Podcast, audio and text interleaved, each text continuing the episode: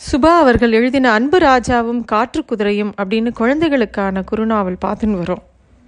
சக்கரத்தை மாற்றுறதுல கலாவதியும் மனோகரும் ரொம்ப ஈடுபட்டிருந்தாங்க. அதனால் அவங்க சுற்றி என்ன நடக்கிறதுன்னு கவனிக்கல. நாகமுடி தன்னோட கட்டுப்பாட்டில் இருக்கிற ஒரு சக்தியை அனுப்பி பார்த்தான்.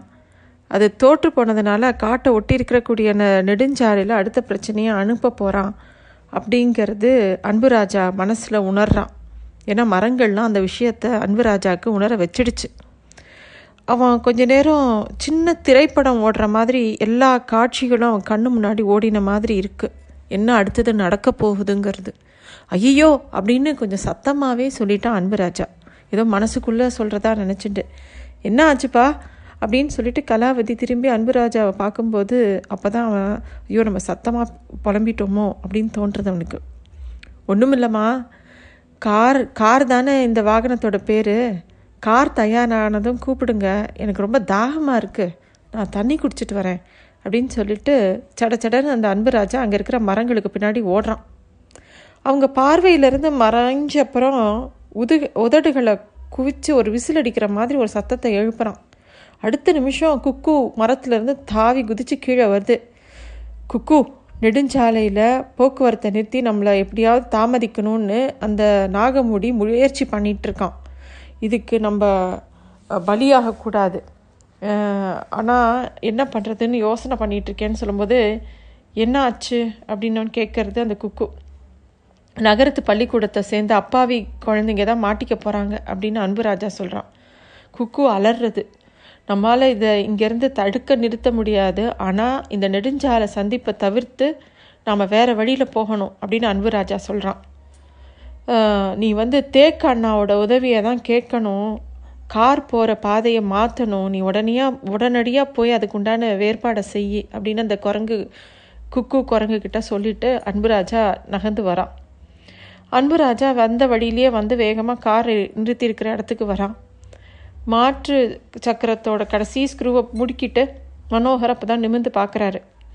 கலாவதி கார் கதவை திறந்து பிடிக்க அன்புராஜா உள்ளே ஏறி உட்காந்துக்கிறான் அவனுக்கு வந்து மனசு பூரா அந்த ஹைவேஸில் நடக்க போகிற ஒரு விபத்தை பற்றினதா ரொம்ப கவலையாக இருந்தது. கண்கள்லாம் கலங்கி இருந்தது.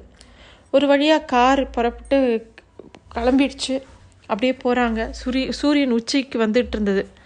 இந்த கார் புறப்பட்ட கணத்துலேருந்து அன்புராஜா பரபரப்பாக வானத்தையே பார்த்துட்டு இருக்கிறத பார்த்த கலாவதி கேள்வி கேட்குறா என்ன ஆச்சுப்பா? அப்படின்னு ரொம்ப கவலையாக கேட்குறா. அன்புராஜா முகத்தில் ரொம்ப வேதனை. சூரியன் உச்சிக்கு வந்துட்டதான்னு பார்த்தேம்மா அப்படின்னு சொல்கிறான் வந்தா என்ன? அப்படின்னு கேட்கும்போது இவக்கிட்ட நாகமுடி பற்றி சொல்ல முடியுமா? சொன்னாலும் சரியாக வருமா? அப்படின்னு யோசனை வருது. அவன்கிட்டருந்து நம்ம தப்பிக்கிறதுக்கு தான் இப்போ வேகமாக காட்டை விட்டு வெளியில் போகிறோங்கிறது எப்படி சொல்கிறது அப்படின்னு அன்புராஜா யோசிக்கிறான். அதெல்லாம் தாண்டி அந்த ஹைவேஸில் நடக்க போகிற அந்த விபத்தை நினச்சி கண்டிப்பாக இவளுக்கு சொல்ல முடியாதுன்னு அமைதியாக இருக்கான். இல்லை உச்சிக்கு வந்தால் சூரியன் ரொம்ப சக்தியோடு இருக்கும். அந்த நேரத்தில் பறவைகள் கூட பயந்து போய் மறந்து மரங்களுக்குள்ளே பத பதுங்கி போயிடும். எனக்கு அப்போ பசி எடுக்கும் அப்படின்னு ரொம்ப பரிதாபமாக சொல்கிறான் பசின்னு அந்த அன்புராஜா சொன்ன உடனே கலாவதிக்கு ரொம்ப கவலை வந்துடுது. அதுக்கு நாம் ஹைவேயில் இருக்கிற ஹோட்டலுக்கு போயிடலாம் அதுக்குள்ளே நீ கவலைப்படாத அப்படின்னு சொல்லின உடனே மனோகருக்கு கோபம் வருது. ஹோட்டலுக்குள்ளே இவனை எப்படியே கூட்டிகிட்டு போக முடியுமா? அப்படின்னு கேட்குறான் இவன் கார்லேயே இருக்கட்டும் நம்ம வாங்கிட்டு வரலாம் அப்படின்னு கலாவதி சொல்கிறான் கார் வேகமாக கிளம்பிச்சு சட சடன்னு தூரத்தில் மரங்கள் அப்படியே பெயர்ந்து விழற சத்தம் கேட்டது அன்புராஜாக்கு நெடுஞ்சாலைக்கு வரத்துக்கு அரை கிலோமீட்டர் இருக்கும்போது சாலையில் குறுக்க ஒரு ரெண்டு தேக்கு மரங்கள் அப்படியே முறிஞ்சி முறிஞ்சு விழுந்திருந்தது. மனோகர் அவசரமாக காரை நிறுத்தினார் அடுத்த பிரச்சனை அப்படின்னு சலுப்பாக சொல்லிண்டான் அன்புராஜா கார்லேருந்து கீழே இறங்கி மரங்களை ரொம்ப நன்றியோட வருடி கொடுக்குறான். இந்த மண் பாதை இனிமேல் பயன்படாது. மரங்களுக்கு நடுவில் புகுந்து புகுந்து சுற்றி போனால் சீக்கிரமாக ஹைவேவை பிடிச்சிடலாம் அப்படின்னு அவன் சொல்கிறான் மனோகரும் கார்லேருந்து இறங்கி பார்க்குறான். அன்புராஜா சுட்டி காமிச்சின வழி அவன் பார்வை இப்படியே பார்த்துட்டு இருந்தான். அப்போ குக்கு மரத்துலேருந்து இறங்கி வந்து அன்புராஜாட்ட ஓடி வந்தது. அப்போ அன்புராஜா தான் கிட்ட இருக்கிற கூழாங்கற்களை குக்கு கிட்ட கொடுத்து நான் கார் போனதுக்கப்புறம் அந்த மரங்களை மறுபடியும் நிமிர்த்தி வச்சுடு இந்த கற்கள் பத்திரம் தொலைக்காமல் திருப்பி என்கிட்ட கொண்டு வா அப்படின்னு சொல்லிட்டு போகிறான் குக்கு உடனே அந்த கல்லை வாங்கிட்டு மரத்து மேலே தாவி மறைஞ்சு போச்சு. டக்குன்னு மனோகர் திரும்பி நீ குரங்கு கிட்ட பேசுனியா? அப்படின்னு கேட்குறான் அவனுக்கு தான் எல்லா மிருகங்களோடையும் பேச முடியும். எல்லாரும் தன்னோட நண்பர்கள்னு சொன்னான்ல. சும்மா அவன்கிட்ட ஏதாவது கேள்வி கேட்காதீங்க. முத காரை திருப்புங்க அப்படின்னு கலாவதி சொல்கிறான் எல்லாரும் காரில் ஏறிக்கிறாங்க. கார் திருப்பி கிளம்புது.